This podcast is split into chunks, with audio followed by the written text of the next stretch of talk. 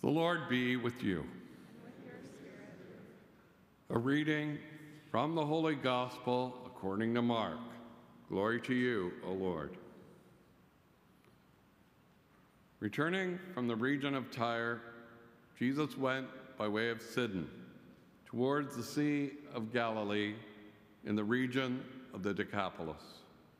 They brought to him a man who was deaf and who had an impediment in his speech, and they begged him to lay his hand on him.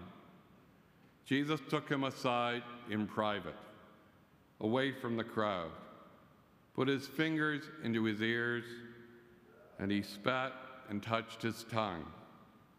Then, looking up to heaven, he sighed and said to him, Ephphatha, that is, be opened. And immediately the man's ears were opened. His tongue was released, and he spoke plainly. Then Jesus ordered them to tell no one, but the more he ordered them, the more zealously they proclaimed it. They were astounded beyond measure, saying, He has done everything well. He even makes the deaf to hear and the mute to speak. The Gospel of the Lord. Praise to you, Lord Jesus Christ.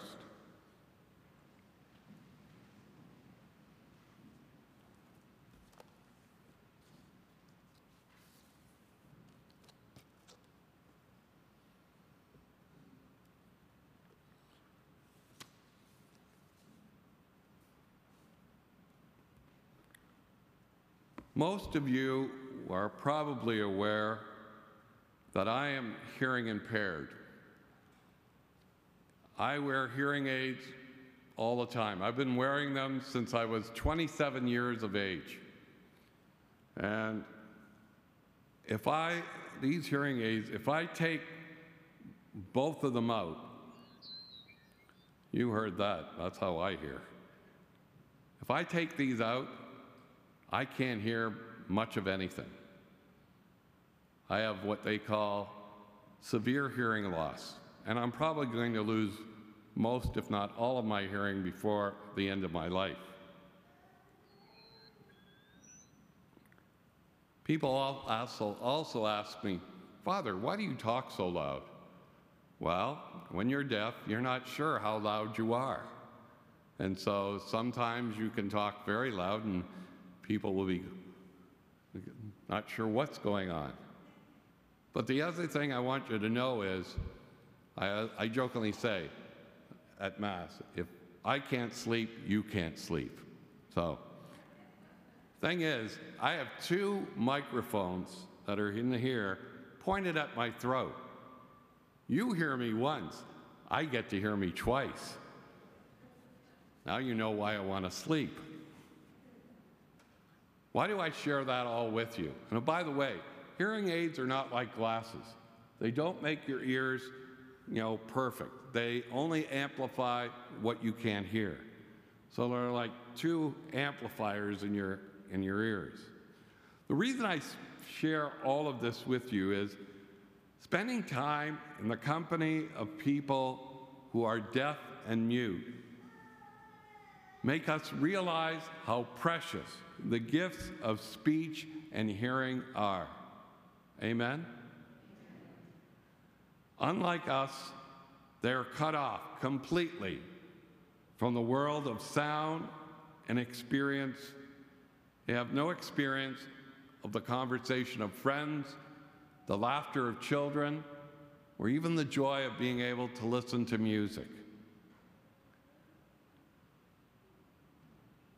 Well, our sympathy and compassion are with the man in Mark's gospel, which we just heard about.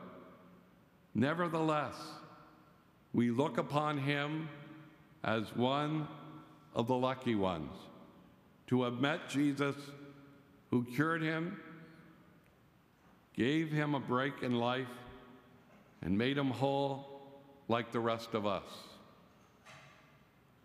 We all take our senses for granted smell, taste, touch, seeing, hearing. We especially take for granted our ability to hear and speak. Yet both these gifts are intended for an even greater purpose than human communications. They are also the means of listening to God and speaking the Word of God. And this is something we always need to remember. What we hear and what we say determine to great extent what we do, and they make us the persons we are. Amen? Boy, this is going to be a big crowd. I'm going to be crawling up that mountain. Now, this is an occasion to express our concern and care for those who live lonely lives on the fringes of society because of their hearing and speech difficulties. However, it's important that we remember that that deaf man is not just an historical figure from the first century in Israel. He is a symbol. That man resembles the whole human race.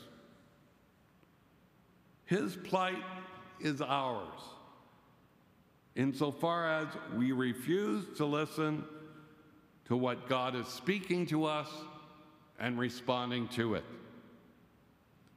We all need that healing hand of Jesus to enable us to hear and speak the message of God properly and effectively. Jesus is the one who can fully heal our deafness and muteness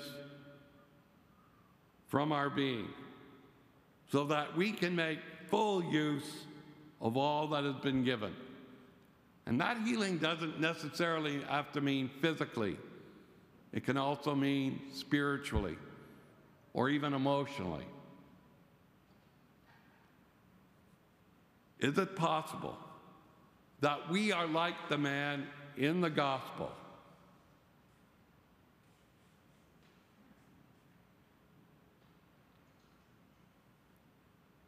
Because of our refusal to give a listening ear to what God is speaking to us in our world around us. And when I was on my vacation this past week, that became so clear to me. Pandemic, wildfires, earthquakes, hurricanes, floods, droughts. God speaking to us through these events and the way people are treating one another due to vaccines and other differences in opinion?